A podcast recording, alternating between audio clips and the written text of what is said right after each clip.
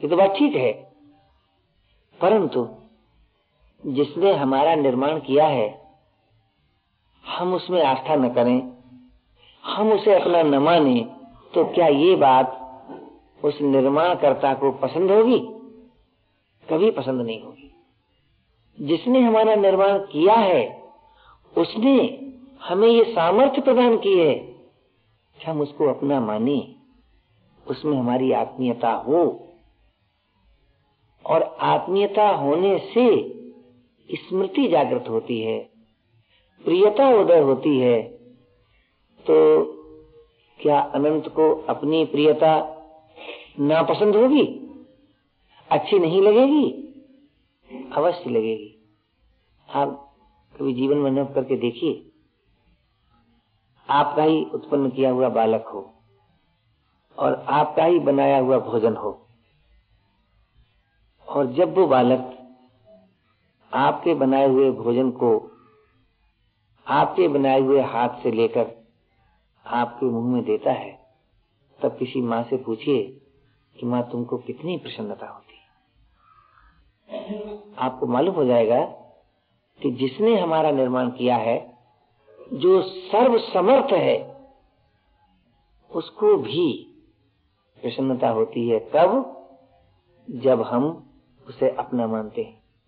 इसका अर्थ ये नहीं है कि उसमें खिन्नता थी, इसलिए उसको प्रसन्नता की आवश्यकता हुई। इसका ये अर्थ नहीं है। इसका अर्थ यह है कि जो अपनी महिमा में आप स्थित था, उसको जब हम अपना कहते हैं, तब उसे इसलिए प्रसन्नता होती है कि आत्मीयता जनित जो प्रियता है, उसकी कभी पूर्ति नहीं होती। और निवृत्ति भी नहीं होती। तो निवृत्ति, पूर्ति रहित जो प्रियता है, वो अनंत है।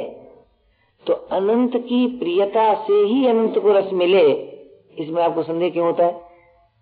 इसको संदेह इसलिए होता है आपको कि आप अखंड रस तो पसंद कर लेते हैं, और इसलिए पसंद कर लेते हैं कि आप में जो अखंडता न होने का दुख था। वो मिट गया।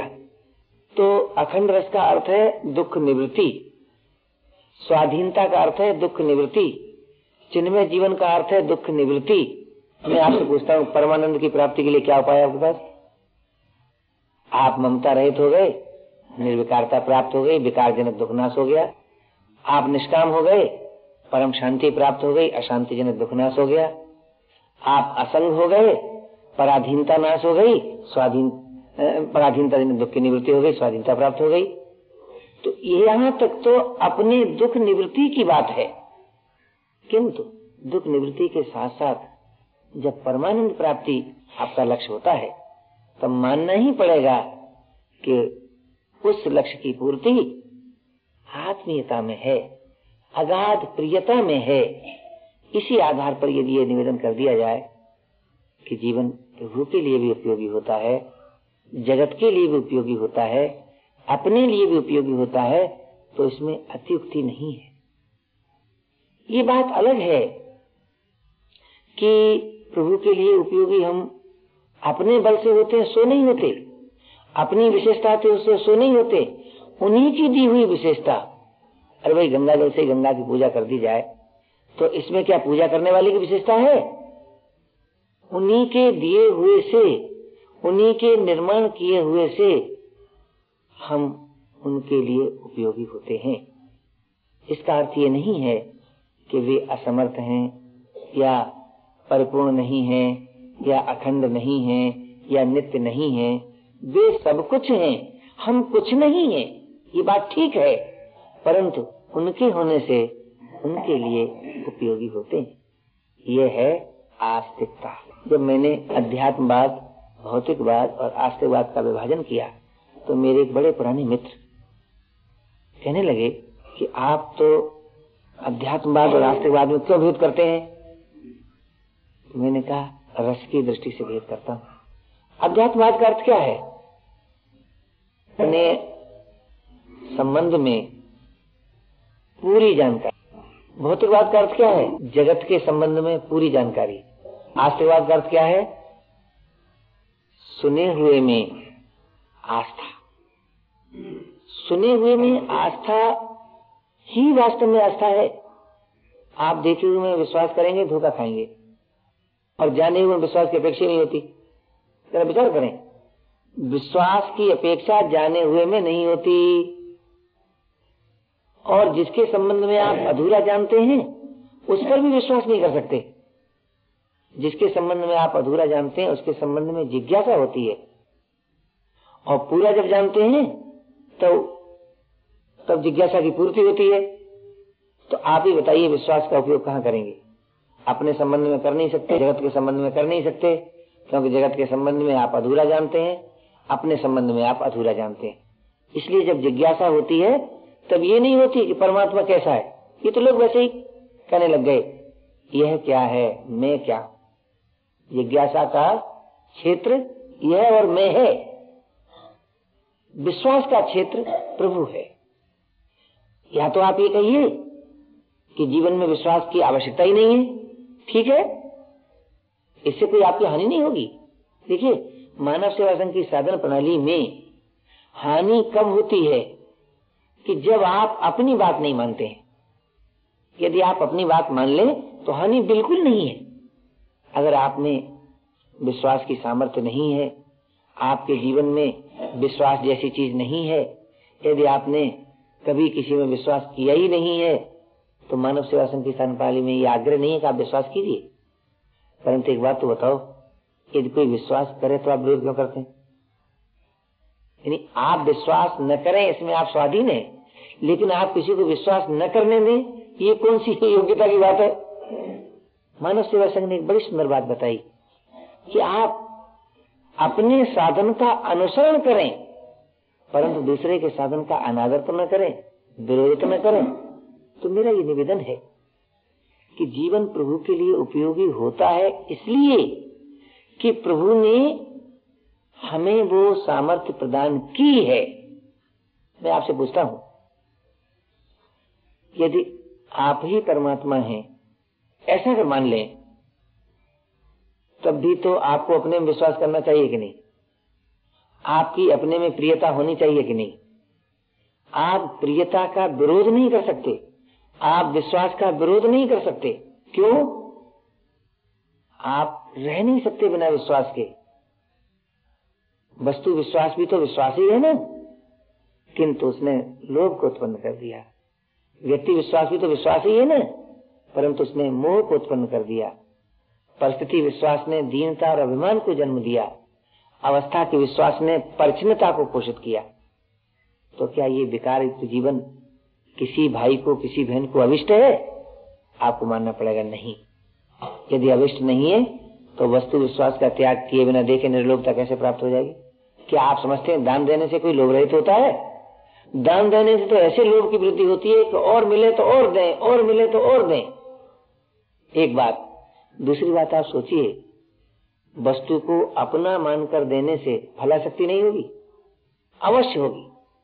तो वस्तु विश्वास के रखते हुए कोई निर्लोभता प्राप्त कर सकता है? कभी भी संभव नहीं है।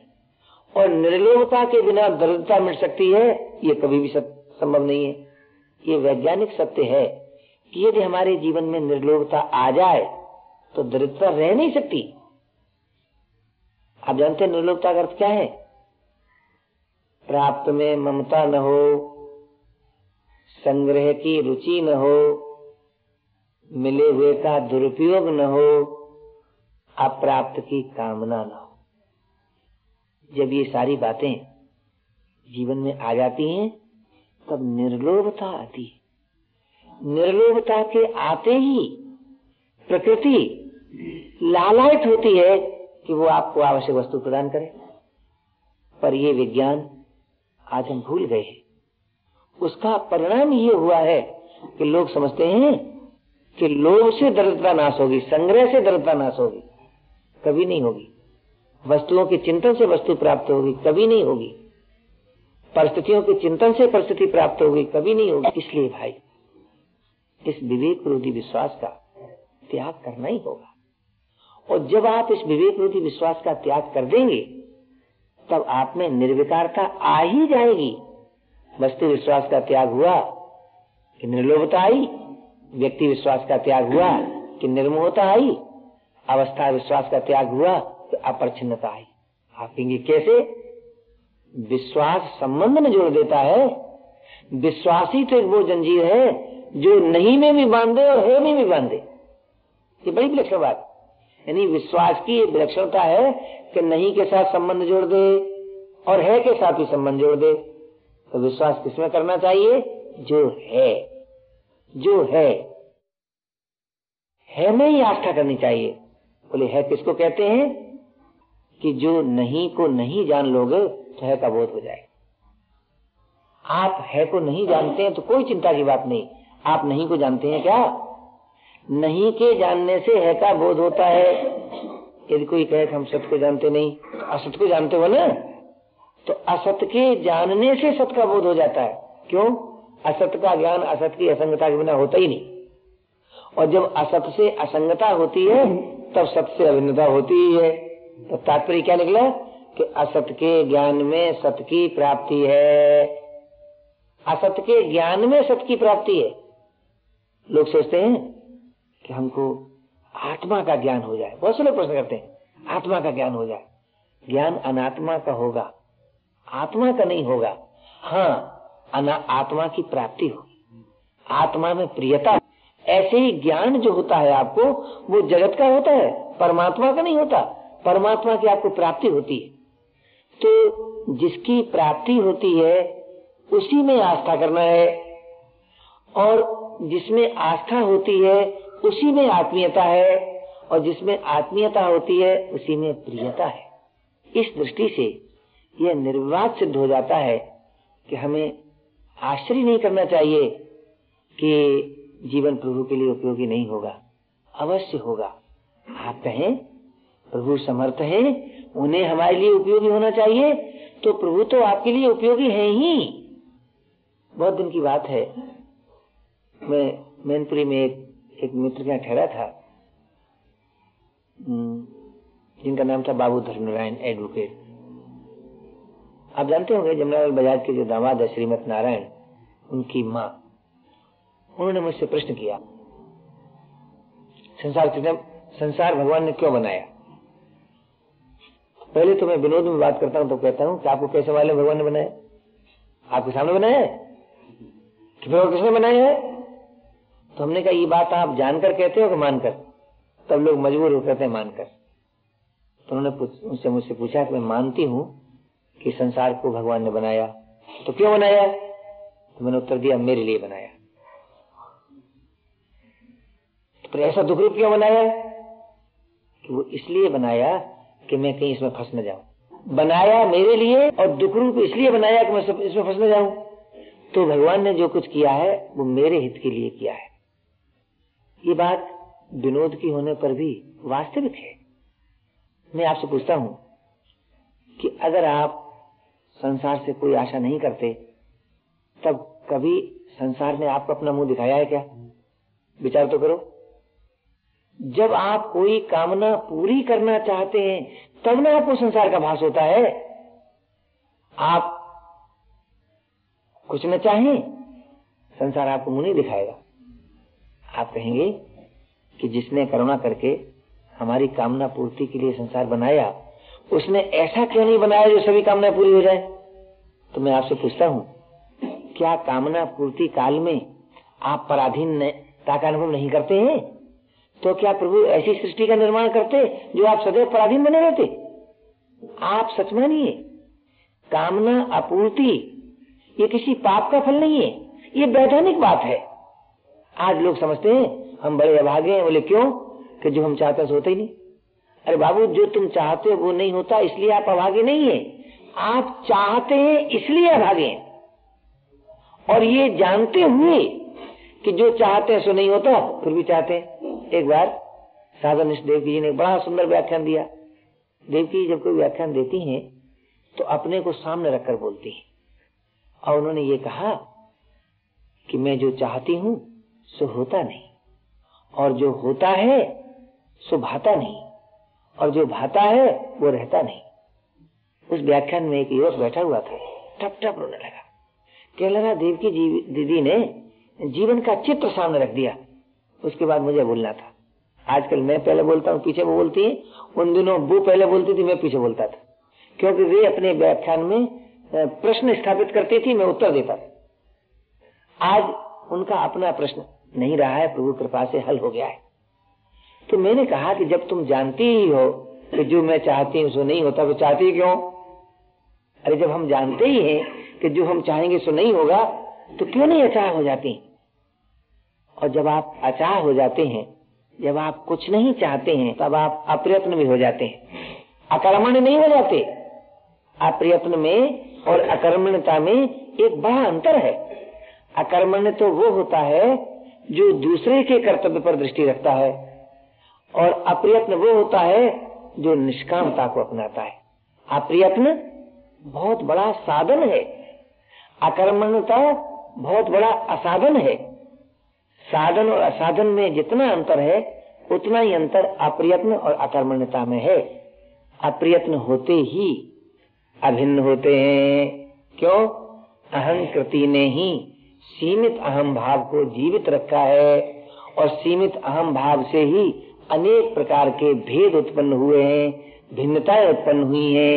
इससे ये स्पष्ट सिद्ध होता है कि अप्रयत्न में अभिन्नता है। अभिन्नता में अगाध प्रियता है। अगाध प्रियता में अनंत रस है। इस दृष्टि से जब आप विचार करेंगे तो आपको ये स्पष्ट विदित होगा कि आपका मानव जीवन असफलता के लिए नहीं है निराशा में आबद्ध होने के लिए नहीं है भय में आबद्ध होने के लिए नहीं है पराधीनता में आबद्ध होने के लिए नहीं है जड़ता में आबद्ध होने के लिए नहीं है तो किस लिए है किस लिए है स्वाधीनता के लिए है चिन्मय जीवन के लिए है अनंत रस के लिए है पूर्णता के लिए है ये जीवन ही आपका पूर्णता के लिए है कोई परिस्थिति पूर्णता के लिए नहीं है। मानव जीवन पूर्णता के लिए है। अतः जो भी परिस्थिति आपको प्राप्त है, उसी के सदुपयोग में आपका विकास है। आज हम सोचते हैं, क्या बताएँ? हमें साथी अच्छा नहीं मिला। अगर साथी अच्छा मिल जाता तो हमारा विकास हो जाता। जरा सोचो तो सही। जैसा मिला है, उसकी ममता छोड़ पाते हो? हाँ उस पर क्रोध करते हो। उस पर अपना अधिकार रखते हो। क्या उसका त्याग कर पाते हो? अगर आप उसका साथी का त्याग कर सकते होते तब भी आपको सिद्धि मिल जाती। तो मैं आपसे पूछता हूँ ऐसा साथी जिसे आप नापसंद करते हो उसकी भी ममता नहीं छोड़ पाते तो फिर अगर पसंद का साथी मिल जाता तो आप कभी छोड़ पाते? मैं सच कहता हूँ जिस किसी भाई को जिस किसी बहन को जो कुछ मिला है उसी में उसका विकास है। आज इसके भूल जाने का फल क्या हुआ? हम अप्राप्त का चिंतन करते रहते हैं और प्राप्त का आदर पूर्वक स्वागत नहीं करते, सदुपयोग नहीं करते। आप जानते हैं, अकर्तव्य का मूल क्या है? प्राप्त का आदर न करना, प्राप्त का सदुपयोग न करना और अप्राप्त का चिंतन करना। अप्राप्त की कभी प्राप्ति होगी नहीं। नित्य प्राप्त की प्राप्ति होती है। प्रभु अप्राप्त नहीं है। प्रभु नित्य प्राप्त है। शांति नित्य प्राप्त है। स्वाधीनता नित्य प्राप्त है। त्याग और प्रेम आपको नित्य प्राप्त है, ये अप्राप्त नहीं है तो जो नित्य प्राप्त है, उसी की प्राप्ति होगी। जो अप्राप्त है, उसकी कभी प्राप्ति नहीं होगी।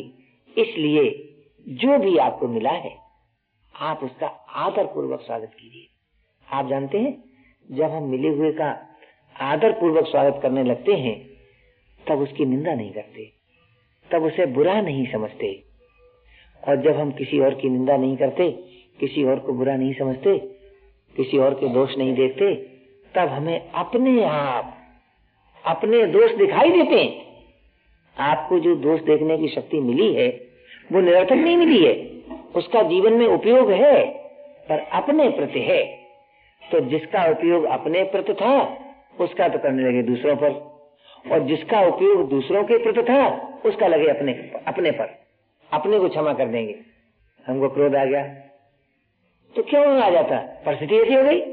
यानी हमको क्रोध आ गया तो ये तो कोई ऐसी बात नहीं हुई जो नहीं होना चाहिए।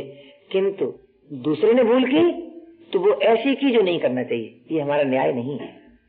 ये घोर अन्याय है। ये हमारी भूल है। ये हमारी असावधानी है। किसी भी भाई को, किसी भी बहन को, किसी के दोष देखने का कभी भी अधिकार नहीं जब हम परदोष दर्शन नहीं करेंगे, किसी को बुरा नहीं समझेंगे तब हमें स्वयं अपने दोष का दर्शन होगा।